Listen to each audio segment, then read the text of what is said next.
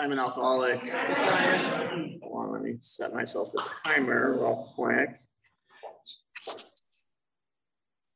Sorry. Uh, you guys got nowhere else better to be.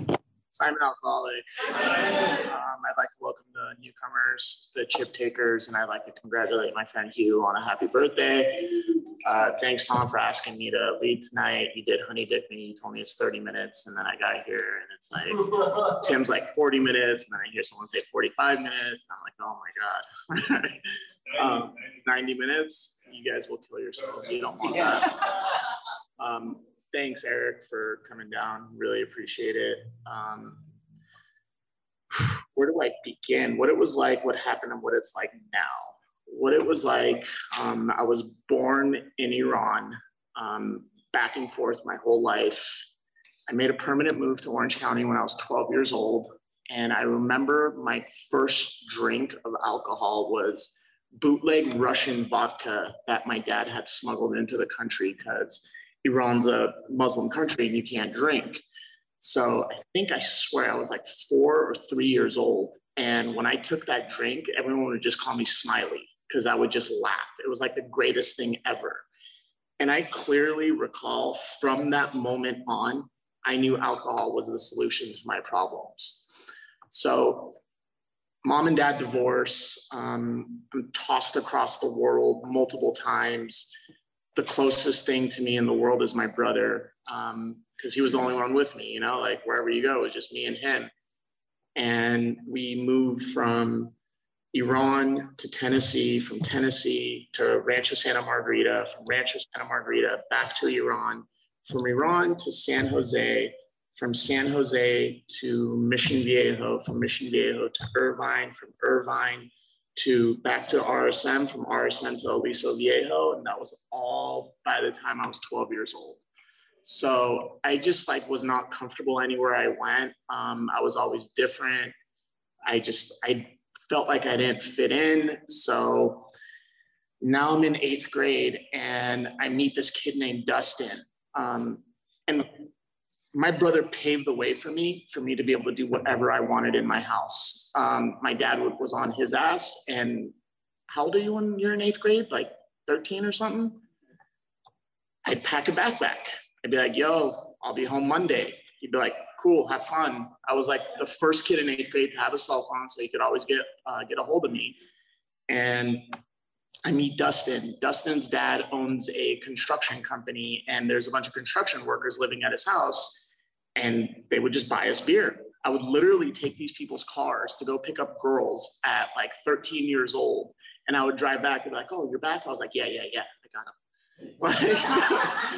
um, so that was the beginning of my substance abuse career. Uh, it lasted until 26 years old with a lot of downs, more downs than ups. And I, I kept it going as long as I could. So 12 years old rolls around. Alcohol was the culprit. Drugs pulled my world down faster than anything else, but always behind the drugs, alcohol was involved. So now I'm drinking every single weekend. Um, the beginning of eighth grade year, I was getting A's. As soon as Dustin came into my life, I just went downhill, just stopped caring, ended up getting kicked out of middle school. Um, this was actually one of the craziest experiences of my life. I got to the principal's office so many times that every single vice principal in the district had a meeting about me with my dad in the room, and they all had my file in front of them, and the file was like this big. And they're all going through, and they're like, oh, so um, on this day, you decided to punch someone in the mouth and I swear I got lightheaded in that meeting and I was just like, oh my God, I'm gonna pass out. It was just like, you do shit, you don't realize like the ramifications of your actions. And in that one moment, that was like my first moment of clarity. In that one moment, I was like, wow, I am a bad fucking kid. Like, I'm, I'm like, I'm just not good. Like, I did what I wanted whenever I wanted without worrying about any consequences home life, dad was always working, mom never around, raised by a schizophrenic uncle and a grandmother, brushing my teeth, doing my laundry, and homework were just never like on the list for anything. and I'll tell you guys how that comes about in a little bit. So now I'm in middle school. I'm just fucking up royally. My brother is fucking up. Um, I get introduced to Vicodin at 16 years old. And by that time, my brother's 19, and I'd see him go through withdrawals and I'd laugh at him. I'd be like, bro, like, you're weak. Like, what's wrong with you? Like, I'd be able to like pop a couple of these things and I'd be cool. And it was that mentality. So from 16 years old to 26, my life was a never ending party. Monday, Tuesday, Wednesday, Thursday. And if you guys know any, if you have any friends who are Iranian, like our parents are so fucking codependent, they will never kick us out and they will enable us. I'm 36 years old. I own a home, I own a business, and my dad told me this week to move in with him. like I swear to God, he was being dead serious. He's like, "Yeah, just come back, live with me. Like you can have the master bedroom." I'm like, "Bro, that is not happening. Like that is legit not happening." So, from 16 years old till 26 years old, Pop supplied everything: money, car, cell phone, clothes. I had no reason to grow up, like at all, at all. 16 years old, I get introduced to opiates, and my brother's like a gnarly hustler. So he was selling them, and I was taking them. Um, he'd come home with like bottles of 500, and I'd break the seal and like dump like 50 of them. And he'd come home and be like, dude, why is the seal broken? I'm like, I don't know, bro. Like, I have no idea, like all fucking itchy, dude. And he's like, like, dude, stop lying. I'm like, dude, leave me alone. I'm like, why are you oppressing me? like, um, I get addicted to opiate, uh, pharmaceutical opiates at around 19 years old. And while I'm partying and doing all of this, I had this grand illusion that I was going to be a professional fighter. I swear to God, from 12 years old till 22, I would train every single day um, I'd go running in the morning, I'd come home, I'd eat breakfast, go to the gym from 12 to 2, come home, chill, go back to the gym from like 5 to 7. And I lived like this for like 10 years while the whole time I'm doing drugs and drinking. And every night I got out, I someone got knocked out. Like it, it was it was bad. Um, I can't tell you how many times I've been jumped. I've been jumped in Coto de Caza. They've broken eight bottles over my head, a bottle of Jack on my back, a vase on my back. It got to a point where people at the party wouldn't get near me. They started hucking bottles at me from a distance. They were like, "Just leave." And I'm like, "Fuck you guys, let's go to war." And I'm like, "Dude, what is wrong with me?" Um, every single nightclub I've ever been to, I've been kicked out of. My brother would always get tables, so he'd get me back in. And like, there's this meme floating around, like you're getting pulled out of the club like this, wondering why the bouncer's kicking you out. Like that was me. Every single night, I had a very, very gnarly inferiority complex, and the only way I could prove I was better is by knocking you out. And you know, like I've been training for fucking 12 years, like it's it's it's a very high probability that like someone's a fight is happening and someone's going to get hurt. And it happened a lot. So at 19 years old i'm addicted to opiates and every single person i'm training with is addicted to opiates. So it was like normal for us. I'd go do home invasion robberies like dude my dad supplied me. There's no reason for me to do that like at all. Like i just go to my dad and be like yo dude i need like 200 bucks. To be like here. Like there's absolutely no reason for someone in my position to have to go do home invasion robberies. And I did them a bunch of times just to stay well, get money. And I'd go detox myself in hotel rooms. Um, by detox, I mean like I grab like 50 somas and like 100 Xanax, and I just go put myself into a coma for like four days. But one thing I didn't account for is somas are muscle relaxers. Okay. And this is so bad, dude. I would probably take, I don't know, 10 somas, but you feel your entire body still hurting, but now you have no muscle control. And now you're just like, like, dude, it was fucking bad. the only place I would feel safe is in the shower with water hitting me. The body aches would go away. So I would lay towels in the shower and I would just stay there. Like I would run the shower multiple times a day. I didn't go through a full detox until I was 26 years old. I always did it myself. Um, now, so much happened.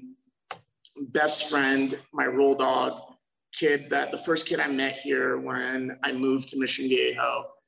His name is Caleb. Rest in peace. You guys know his little brother Wyatt. Um, Caleb was me in another form, and Caleb had a gnarly, gnarly childhood. Both parents drug addicts, uh, raised by his grandmother and grandfather. And for kids like us, like there is literally no hope like the only hope there is for kids like us is prison or death. And death is the easy way out. Like if I had to choose a life between prison and death, just fucking kill me, dude. You're not gonna put me in a cage. Um, I would do the home invasions with Caleb. I would party with Caleb. Every single brawl I've been into, Caleb had my back. One night we got into a brawl in Mission Viejo.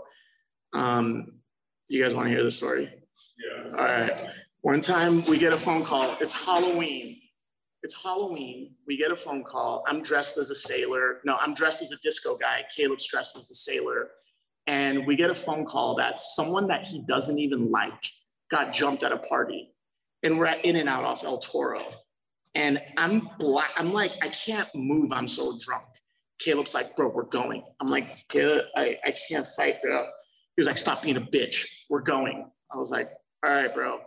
We drive up to the house. Caleb grabs a keg tap out of the back seat of my car. And I don't know if you guys have ever seen Braveheart, but he just grabs the he grabs the keg tap and he just starts giving him the Braveheart strut up the hill. And I swear to God, there's like 300 people at this house party. Caleb just starts swinging the keg tap and smashing it into car windows and just clocking random kids. I see one dude run in and grab the entire party and the entire party comes running out. I see some people trying to outflank Caleb and I'm just like, uh, and I just run, I run up, I throw a punch and I just fall into the guy. Now I'm going for a ride. Four dudes come up to me. One of them grabs, grabs the keg tap that we brought up there and just starts clipping me over the head. Now I just feel cold all run down my chest. And I was like, like pull away from them. And they're like, all right, all right, all right, he's done cops come. Caleb got a boulder dropped on his face. He had to get reconstructive surgery. And this was like a Saturday night for us. Right? That's what we lived for. It was fun. It was exciting. You know, all the good stuff you do when you're young and wild. Um, Hold my beer. hold my beer. yeah. Watch this. Watch this. Um, Caleb ends up going to jail because we got caught smoking heroin out in front of my house. Caleb had a three year joint suspension over his head. And he goes to jail for three months. He signed a deal. And I'm going hard this whole time. And at this point, I got introduced to Opanas. Uh, before that, we were uh, smoking oxys in the 80s. So Caleb gets out and he's like, hey, dude, I got this move lined up for us, whatever, whatever. And I was like, fuck it, I'm down. Um, I go meet him at Islands in Huntington Beach. And he'd been drinking that day. Um, we go to the house, we make the move, whatever. We come out, we came out with like, I don't know, like 3,000 bucks in cash. And the whole time he's like, hey, I want oxys. I want oxys. I'm like, bro, I can't get oxys. All I can get is Opanas. And he's like, all right, fine, whatever. Get me fucking Opanas. And Caleb lived at my house. Like he had his own room at my house. My dad loved them like a son. So he comes over. I get him two Opanas. I take two Opanas. I'm like, Caleb, only do one. These things will creep up on you, dude. Only do one. Promise me right now you're going to do one. He's like, I'll only do one, I promise you. I was like, cool. He goes into his room and I go into my room. He comes into my bedroom at like, I don't know, must have been like 2 a.m. at this time. And he's like, hey, can you drive me to Lauren's? Lauren lives in Ladera Ranch. That's his ex girlfriend. He's like, I've been drinking. I was like, sure. I take him to Ladera Ranch and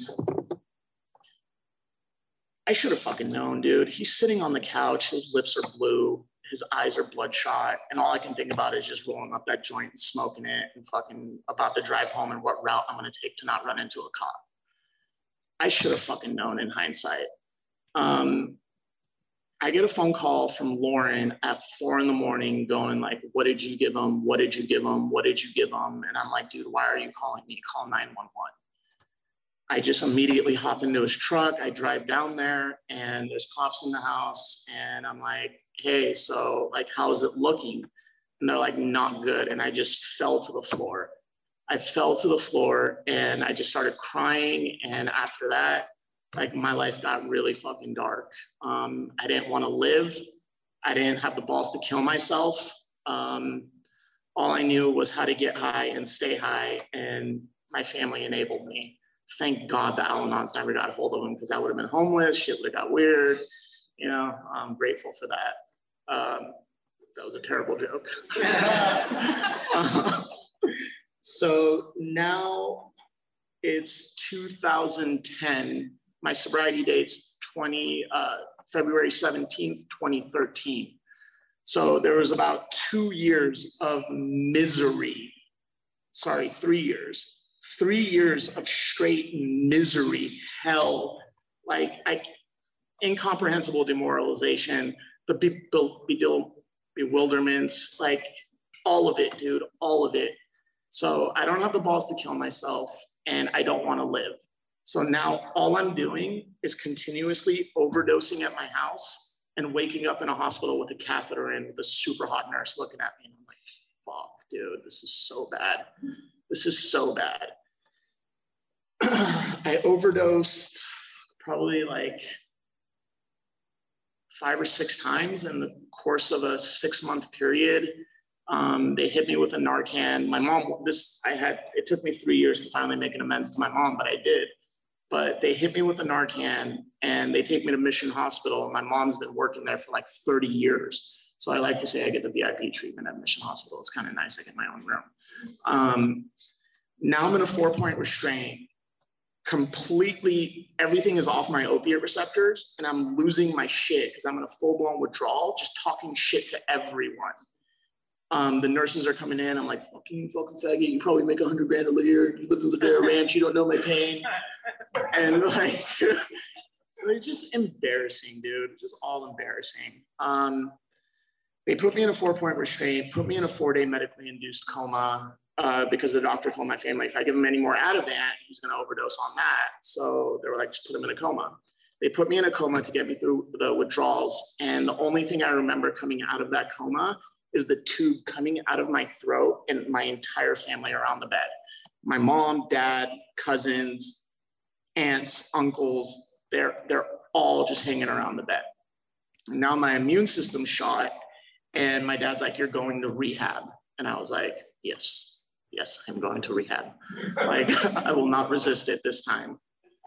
I go to rehab, they have me on Suboxone maintenance. I'm packing, I'm chewing every single day, and I don't know how to deal with my insanity, so I'm running on the treadmill for an hour a day. I'm running on the treadmill for an hour a day, and my body can't take it with the dipping, and I get thrush in my mouth. It's like this horrible, same fungus that's like um, athlete's foot but it's in your mouth. You can't eat, you can't drink. It's just painful, super fucking painful. I left that rehab and now I'm taking like gnarly antifungal pills. And I'm like, I need my opiates to eat. Now I had a legit reason, right? So I need my opiates to eat. That's it. It takes the pain away. It's important. You gotta eat. So you gotta eat. So now I'm taking huge fucking antifungal pills and I'm swallowing, I swear to God, anywhere from 30 to 45 Norcos a day on top of like 10 to 15 somas on top of like a 20 to 22 milligram Xanax habit a day. Like I'm telling you, when I was blown out when I got here, I was blown the fuck out. Jason remembers.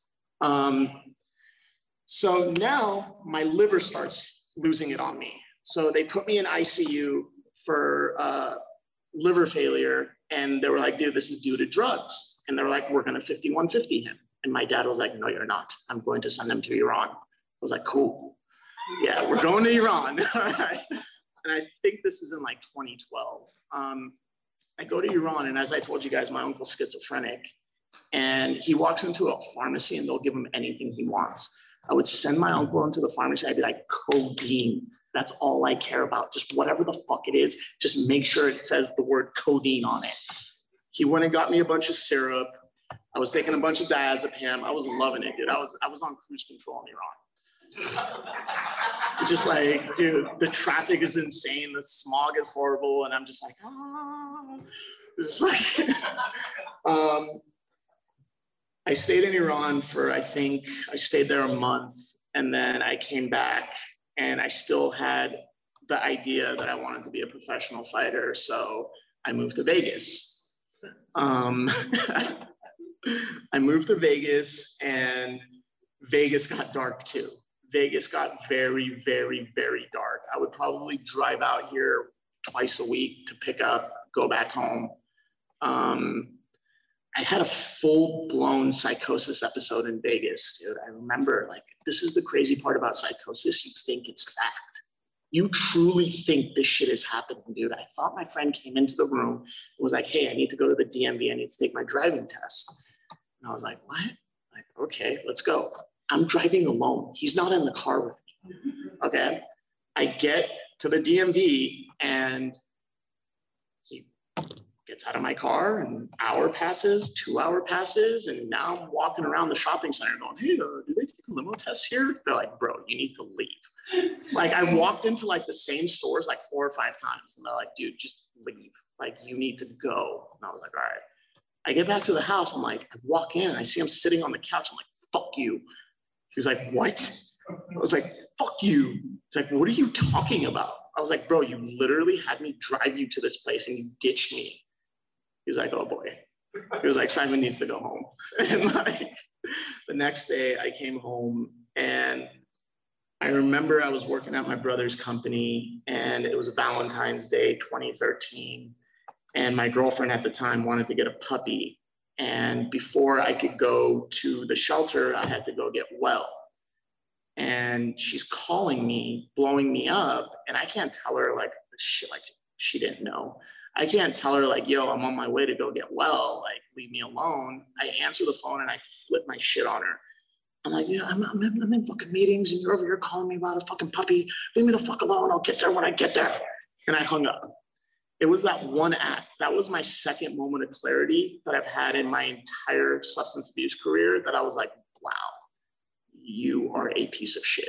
That was the one act I couldn't justify. I couldn't rationalize. I couldn't do mental gymnastics around to make it okay. So, like any good 26 year old, the next day I went to my dad and I was like, yo, like, I need to go to rehab. He was like, okay, I've been waiting for this day. It's like, all right, I call around, I find a bunch of rehabs, and again, Iranian families, we like to negotiate. So we're sitting at the rehab check-in, and the guy's like, yeah, it's gonna be like 30 G's. And my dad's like, nah. So it got so I got so uncomfortable with my dad negotiating with him that I went upstairs and I just started calling banks for loans. He comes back up, he goes, You're in, grab your stuff, go. I guess he got like a 30 day treatment for like $6,000 and he agreed to pay him in like installments. like, wow. Wow. Okay. So I go to rehab now and just keep in mind, dude, I've been abusing substances since I was 12 years old. And I go to rehab. I was not mentally stable enough to be put in general population. I ended up assaulting two people on two separate occasions. They're like, we're calling the cops. I was like, I'm going home. I had um, my girlfriend at the time come pick me up, but this time there was something different in me. Um, I didn't sleep that entire night because like that bedroom that I stayed at at my dad's house was like where I did everything. Like that's where all my coping was done with drugs in that bedroom. So the next morning, I go and interview all the sober livings in the area. And I'd interview like the people in the house. I'd be like, yo, so I'm, I'm looking for a place to get my dad off my back. Like, is this the spot? They're like, yeah, this is the spot. I'm like, yeah, I'm not going there.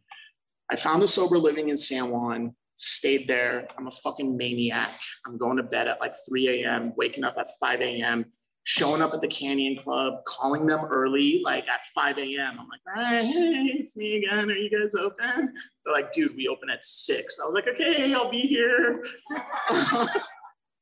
I lived in the Canyon Club. Um, the day I got kicked out of rehab, Jason and Peter, I went and met up with them.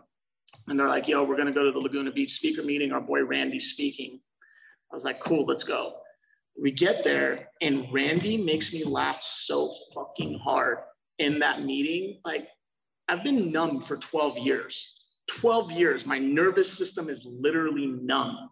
And Randy made me laugh so hard in that meeting. I was like, this is the answer. Literally, that meeting, I was just like, cool. Like he talked about like these idiots and how much the price of blow is now. And he was like, look at you, look at your life. You're in detox at a hospital. Let that sink in. And I was just like, oh, that's hilarious. um, so now I'm going to meetings three, four times a day. I grab the first face I recognize, which uh, my buddy Peter tried to get me to go to meetings in the past. And I'd walk in and be like, yeah, I have 20 years. I'd be like, get the fuck out of here. Who wants to say sober to like gross? I used to get grossed out at people taking 90 day chips. Be like, ew, how would you even want to do that? Like, that's disgusting. Like, get away from me. I'd hear people taking telling how much time they had, and I'd be like, that's not real. Like, there's no way that's real. I get 30 days. After 30 days, I kept setting my eye on these milestones. After 30 days, 60. After 60, 90. After 90, six months, and I still have every single one of my chips. Those, my sobriety date and my chips are like what I hold dear to me. I've probably moved like 10 times and those are the things I'm worried about. Like, where are they? Not my social security, not my passport. I'm like, where are my chips? Um, so now I'm going to meetings every single day, three times a day. Jason is like, yo, I'm going to Puerto Rico. I'll be back in like a month. Peter's like, yo, I'm going to Europe for like two months. And I'm like, so what do I do now? I was like, fuck it, gotta go to meetings alone. I go to meetings, I take commitments at the Canyon Club any chance I got. I got involved in everything, dude. Easter Sunday, fucking Christmas, Thanksgiving, fucking President's Day, Memorial Day. None of the shit means anything to me. Just please know that. Like, we don't celebrate Christmas, we don't celebrate Thanksgiving. And I was like, yeah, I'm here. Like, what do you need done? You want cigarette butts picked up? Like, what do you need? I'm here. Please let me stay here. Um, I grab the first face I recognize and I start working the steps. Now I'm I have about nine months sober. I start working in treatment, and I get another sponsor who. The Third Step House is a spin-off of the Book House. If you guys are familiar with the Book House, it's like a very militant program. And their mentality is if you can't take the shit in this house, you're not going to be able to take it in the real world. So they're mean, they grill each other. There's no feelings. Like there's no like, oh, I don't want to do that today. Like shut the fuck up, get up, go, or get the fuck out. So the third step house is a spin-off. It's a little more gentler approach. My sponsor went through the third step house. And the moment I got him as a sponsor, he had me doing my morning readings every day, which is 60 to 63 until I got to step five. And then it was 76 and 84 through 88 after I did my fifth step. And I did that for 18 months every single day. Every morning I would get up. And that's where I learned all of my discipline, all of my routine, all of my structure that takes a 26 year old, excuse my language, I've cussed a lot, fucking loser and puts him in a position to where he can own a fucking company with I don't know, I don't even fucking know how many employees I have, multiple companies. I get to travel the fucking world wherever I want, not on a budget. Like, this is a person that wouldn't leave a 15 mile radius of his house because he was scared he was gonna have a seizure from benzo withdrawal. Like the freedom I have today is unfucking touchable. So I get this new sponsor. He has me on this routine. I did not break from this routine for 18 months. And I finally called him. I was like, bro, I'm done. He was like, what? I was like, I'm not reading that shit anymore. He was like, what do you mean? I'm like, bro, I get it. I, I get it. I'm selfish, self-centered, self-seeking. All my problems are out of my own making. I'm a fucking prime example of self-will run riot. Like I, I'm done. Like I can recite that shit backwards for you if you want. He was like, all right, all right. But doing that allowed me to build a foundation that I can fall back on anytime my life goes to shit. And I'm telling you, the hits come. The hits come. They don't stop. Just because you're sober doesn't mean life stops. You're going to get sucker punched. I can't tell you how many relationships I've imploded. like bad, dude. My picker's kind of off. You know, I like them real sick and toxic. Um, makes it fun. Makes it really fun. You know, when you meet like a normal one, you're like, ah, this is boring. Like, like, like this is lame. Like, where's the excitement? Um, by no means am I floating on a pink cloud every single day. Um, I have a lot of character defects that arise, especially like I'm, I'm an extremely emotional person. And when I'm reactive and I have to really, really step back and not let like my emotions just blow my entire life up. I'm telling you, I've been in like multiple deals with my brother, and like we get into an argument, and I will hit abort on all of it. And it just like it doesn't make sense. He was like, bro, I just, I took your water. I was like, fuck you. It's like 35, 36 years of bullshit just comes down to like a water. So it takes a lot of work to maintain serenity. It really does. It says we will comprehend the word, the word serenity, and we will know peace. And I have felt that. I really have. When I was doing my morning reading every single day, praying in my car on the way to work, not listening to music, not listening to audiobooks, not thinking about what I have to do that day. I have literally tasted serenity and it's so fucking sweet like someone cuts me off, I'm like, oh, bro, that's just their journey. Like, it's okay. like, you work in treatment, client doesn't want to go to group. You're like, oh, come on, bro. Like, you want to keep living like that? Like, you know, like, I'm, I'm very sarcastic, but I've, I've tasted that and it tastes amazing.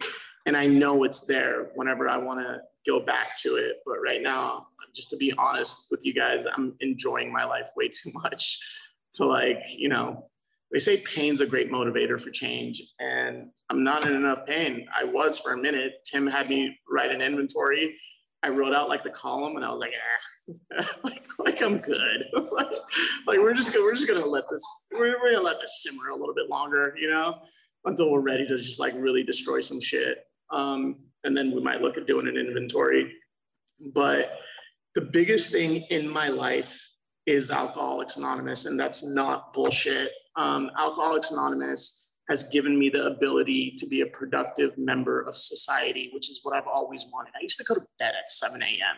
and I would trip out. I'd be like, fuck, dude, there's people going to work right now. You hear the birds and you're like, dude, what am I doing with my life? I wish I could get there. And I've been there. Sometimes I get up at 5 a.m. to go to the gym. And I know the cokeheads like are looking at me like, whoa, bro, like, what are you doing? You know? um, how much time is left? I got about six minutes. So I come into the rooms, I get a sponsor, I start working the steps, I get a job, and with the principles of Alcoholics Anonymous, if you truly encompass them, your life has nowhere to go but up. And that's the God honest truth. You come to work with a servant's heart, you're not expecting things in return. You truly live an altruistic lifestyle, and things come things come into your life in ways that you've never expected. My first job at that rehab, I met this individual by the name of Ian. Ian's brand new, sober. Um, four years later, I reach out to Ian for a job. Ian has me come interview. I get the job with Ian. Five years later, me and Ian start a business together. And now, like, this partnership and this relationship has grown and it's all literally because of alcoholics anonymous and i'm telling you you can't you can't see god's plan when you're in it but hindsight is always 2020 and here's another thing that fucking trips me out. Like every time i've been at a fork in a road i was like do i go left or do i go right? And then you know like you can't take your will back. Like oh what's your will so i'm like if i go left is it my will or if i go right is it god's will right? That's, that's something I've always struggled with is like, how do you make a decision knowing what's what? And the answer I came to is you always have to check your motives. If your motives are pure, it is God's will.